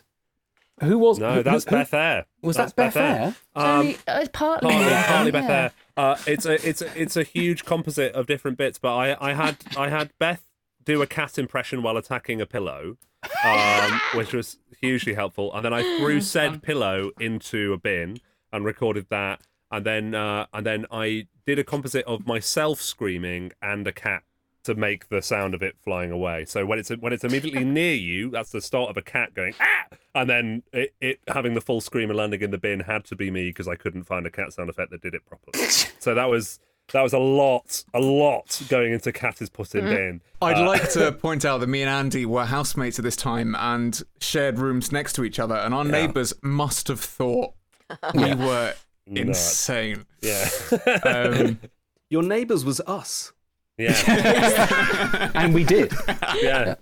I, I stand by it. on on favourite moments from the show, I, I think we've had an awful lot from Miss Scruple this episode, and we said earlier, Ellie Dickens is extraordinary. Here's a little something from Ellie herself. Oh my goodness. Well, I think my most special moment would have been my very first appearance. And I just had the one speech to do. And I did it, you know, sort of as one does. And what was wonderful was I had to do it a couple more times because the people on the other side were laughing so loudly it penetrated the booth. and I didn't think I was that funny, but everybody else did, so that was great. And that's my best memory. Oh, that's so true. It's very true. Very That's funny. Incredible. when we used So to get funny. people in for one line? God, we wouldn't do that anymore. Times past. Yeah. Uh, well, uh, Ellie, you were that funny. Uh, that's Yes. the, that's the reason that the Consistently laughter Amazing scene. Smashed through the still in it. walls. Yeah. I, I think my favourite Ellie Dickens line reading is somewhere in season three when she's trying to put Rudyard she's coming to kidnap Rudyard and goes, "Yeah, Sack. get in the sack." it's so warm and yet sinister, authoritative. You would do it. Isn't you, isn't the follow-up say. line? Isn't the follow up line to that? I shan't say why. Like- yes, it is. I shan't As good, say if not why. better. Yeah. I think there's also something lovely about the way she says, "Okay, Vicar." I think Ellie Dickens always absolute gold. Uh, a genius. So good. She is she is fantastic, and thank you so much, Ellie, for Ellie, what voicing the star. scruple. for Ellie this- this Dickens. show. And for Thank being you, our Ellie. switchboard. I mean, Yeah. when Yeah. when did this happen? No, that was Miss What a nice surprise. I think Yeah. ha- having this sort of really uh, exceptional cast of sort of uh, actors of, of so many different sort of uh, backgrounds and, and, and, and talents, and being able to work with uh, all, all of us, and also people like Andy Secombe, Alison Skilbeck, and, and, and Sean Baker, Steve, Paul Putner. We've had so many incredible actors. Uh, Belinda Lang doing Madeleine. It's just an exceptional privilege to work with such very, very talented and funny uh, actors uh, consistently, who've also been happy enough to come back, which is always the Mm. sign of uh, of things going well, is if the actor wants to come back and do it again. Um, These are people who should be my- beating us up for our milk money in the schoolyard. You know, Yes. in, in the acting field, yet- they should Mm. they should be drubbing us mercilessly and stealing our lunch money, but they're not. They're helping us out, which is astonishing. Yeah, I remember actually my favourite moment for recording the show if it is, and I'm really glad Georgina and the Waves, which I think is season one, episode six, has come Yes. for a few people, because that's the one which that first recording week, which was I think four days, in which we did eight episodes and were absolutely sort of brain dead doing it. Just was so uh, all the energy had been sort of sucked out of us. But it was an incredible experience having all these people doing all these scripts, and it was an absolute sort of whirlwind. But Georgina and the Waves has always been kind of my private favourite episode of the scripts I'd written, at least for that season. And it is the uh, with all the silliness that goes on in the show and all the wackiness and strange characters, that the uh, the cliff top argument of Rudyard and Antigone while George is trying to mediate, and Eric is sort of across the way in his ship. That was the sort of argument which I remember we did several times between, especially with, um, the, the higher Yeah, uh, register of it between um, Felix and Beth. And that was the scene which I kept thinking, if we get this scene right, not necessarily like then the show will work, because a lot of it is clearly working, but I will personally be in, I will feel that, yes, we, on a personal level, we have done an absolute perfect job. This is the Hmm. scene, that, it was the scene that meant the most to me in writing it. I mean, it was, for me, the sort of private linchpin of the whole season and kind of ethos of the show itself. And listening over several takes, then the final take, which I assume must be the one that we actually used, uh, of Felix and Beth doing that argument and the you're just not good enough, and Rudyard's rejoinder, was the moment for me. uh, That was the most magical moment. I think the mo- most magical sort of few minutes of the entire recording week, and still, I think stands up as probably one of my the most electric moments of ever recording the show because it was just this moment of yes, sort of calm acceptance of yes, I think this show is really good. I think it's going to be a really good show, and I'm so pleased. yeah, it was absolutely stunning, and I think it's the move both in the writing and in the characters where you know these characters are going places. They're not going to be stuck in their roles that you heard in series one. Yeah. Yeah, it's beautiful. It's really beautiful. There's been a few wonderful moments like that across recording the series, and they're always in the studio. I find like it's it's lovely putting it together, putting it out, and seeing the uh like the, how the audiences receive it. But it's when you're watching this wonderful cast come together and make it, and also when you're kind of watching it through the gaze of people coming in for a day to watch it happen. And one of my favourite ones of those was when we were doing three, and Julia Deakin was in for the day to Yes. uh, fin- like finished Nana Crusoe. And when- when we did series one, she gave me a real chewing out for a bit of direction that she didn't love. And then she came back in series three and did an incredible job as Nana in that last Mm. episode. Like, really a- Mhm. unbelievable performance. And at the end of the day, gave me a preemptive telling off for ever undervaluing the show. And it was a really incredible moment where, you know, she's one of my absolute, like, comedy idols. I mean, if you if you haven't watched Spaced, dear listener, go and watch Spaced. Uh, among um, wonderful other things, and and she kind of took me to one side and went, "You've got something good here." I didn't know that. That's beautiful. I hope so. I was like, "Yeah." She did the same Don't to mess me. it up. Look after it. Um, Yeah, she did the exact same Yeah. to me. She was a- as if I hadn't seen these scripts before. We were sitting in the sort of waiting room to go in and do the recording, and she was saying, "You get some scripts sometimes, don't you, where you just go, well, this really hasn't got it. You know, whatever it is, this just hasn't got it. But this is funny." Like pointing at the page as if that was a massive surprise to me With or anyone fury. else. Like, no, no, hang on, wait, shut up. This is funny. And I, I went, well, I, thank you, Julia, uh, venerable, you know, expert Yeah. at comedy, I will pay attention to what you're saying and I'll recognize that this is what funny is. And It and I've never forgotten that. I've never It's uh, a, I devalued mean, that. that. that episode of like that's for Georgina the Waves of Julia Deakin coming in for I think possibly ten lines. Yeah, about 10 lines, do- yeah. doing them all brilliantly, and you got yeah, sort of Tom Tucker doing a wonderfully over the top performance, and over over there on the ship, there's a brief scene of Alison comes in, and there's Andy Secombe vomiting over the side of a boat, and and Steve was there, and it's just yeah, there's sort of all these actors in one place. It was it was a really it's just a really joyful mm. thing, and I will have to say, though one of the lines I do even quote to myself sometimes is still. We've got Michael Douglas. that is still one of mine as well. We've got Can we Michael see him? Douglas. No. yes. No. I mean, Oh, that I is- also yeah, that's Tom. right, that is the best Don't bit. you?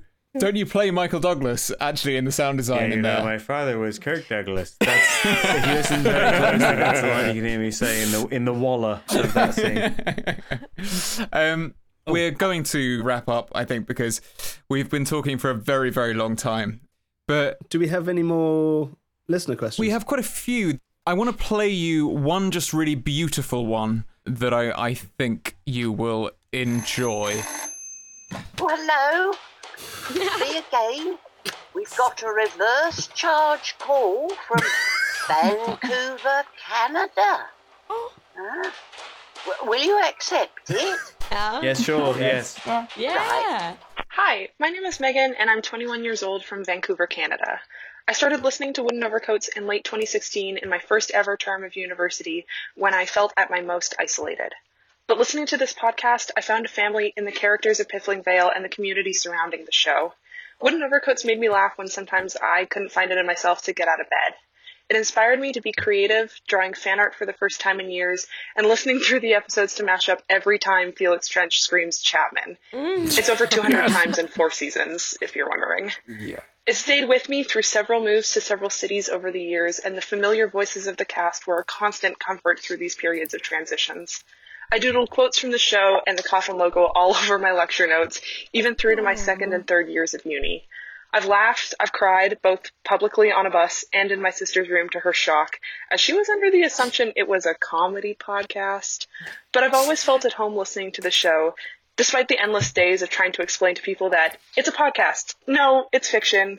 Like a British sitcom, but for your ears, about funeral homes, was the best show I'd ever listened to. In the early days of quarantine, I re listened to the entire show, specials and all, and reflected on how much this show has meant to me over the years and how much love I have for it in my heart. I was so overwhelmed with affection for the show that I emailed David K. Barnes, who, by the way, is the world's nicest man. And by some luck, it didn't end up in his junk mail. We bonded over moving in uni to assert our independence, Wolf 359, and the importance of found families. The kindness of everyone I have ever interacted with about the show has been overwhelming and incredible, from the writers to the cast to the fans. I feel so lucky to be even one small part of such a special family. Happy five year anniversary, Wooden Overcoats. Where did the time go? I hope everyone is staying safe and healthy.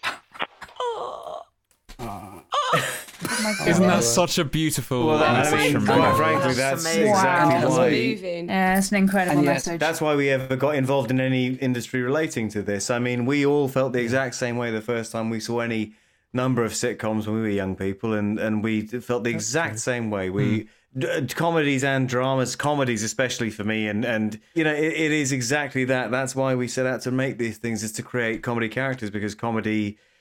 Well, let's be honest, it's better than drama. And and that's why we make a comedy podcast. It is the Ooh, best one. broad claims. Uh, it is. It just is. That's the thing. It, it just is better than drama. And and the reason is for exactly that reason is that we've connected in that way, and that that is maybe the most rewarding thing we could possibly hear. For the very reason that that's why so many other comedy programs connected with us in the exact same way, and it means so much that we could do the same thing for you. It really does. I was going to say, actually, uh, Megan, I do remember uh, that email exchange and talking about the sort of themes of the show and times at university and the rest of it. I do remember uh, that exchange, and I think the conversation that we had over those emails um, got me thinking a great deal about the themes that would uh, later go to shape season four, um, which is so in the process of being written uh, still as we speak. So, uh, very valuable um, sort of a conversation that really got me thinking. And thank you so much for sending in uh, that message. I, I always I always think that the, the, the mistake people make about comedy is assuming it uh, it ought to be funny, I, I think it's always very helpful if it doesn't have to be, and you just make people cry at the end. I think I think every comedy, mm. sad You're comedy. just underselling is what yourself, David. no, sad comedy is what I want. Endless, endless people failing and then having to get up and carry on doing it anyway. That's what I want. But, uh, it it strikes me listening to that that one name that you can say in a very similar way to Chapman is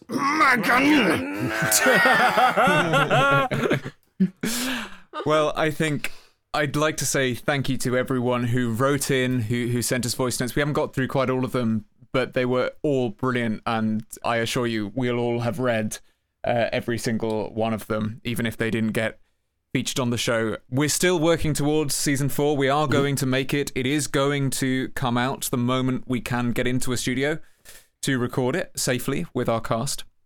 But thank you everyone for coming together to celebrate five years of Wooden Overcoats. This has been really brilliant. I'm so glad we did this. Yeah, What Thank you, joy. Thank you for those beautiful questions, and yeah, that was yeah. It, wow, what a treat! What a treat. treat to see all you your all faces again, listeners. you Yeah, beautiful nice people. to see everyone. Yeah, lovely to see all of you, gang, and lovely to hear from everyone who wrote in. Incredible. Here on Zoom. special guest uh, Pip Gladwin. Yes. Yeah. Special guest and Andy's housemate Pip Gladwin. I'm sure it's much more special for all of you. Special guest E- Ellie Dickens as well as uh, Yeah. oh, a- Yes. I oh, want them both to be my housemate. Aww. Well, happy birthday, Wooden Overcoats. Happy Thank you to bloomin' Happy birthday. Happy piffling birthday, to everyone. Birthday. Happy birthday. and we've said it enough throughout the show to lots of different people, but the show really wouldn't be possible without a really large number of incredibly talented people. Aw. Over 100, 150 now, isn't it? Yeah, must oh be, goodness. must God. be. So we're so grateful to them and so grateful to you for all listening uh, still, and we can't wait to bring you more shows. and a big round of applause for John for cutting all those questions together. Yeah. Oh, thank you. Well done, John. To be an undertaker, sometimes it kinda makes you want to be the one that's dead. It can be so very lonely when you feel that you're the only one who's stuck inside your head. I'm surrounded by coffins, but the truth here, of course, is I get the body in the coffin in the ground on time. Yes, the ground on time. I get the body in the coffin in the ground on time. Yeah, yeah, yeah, yeah, yeah,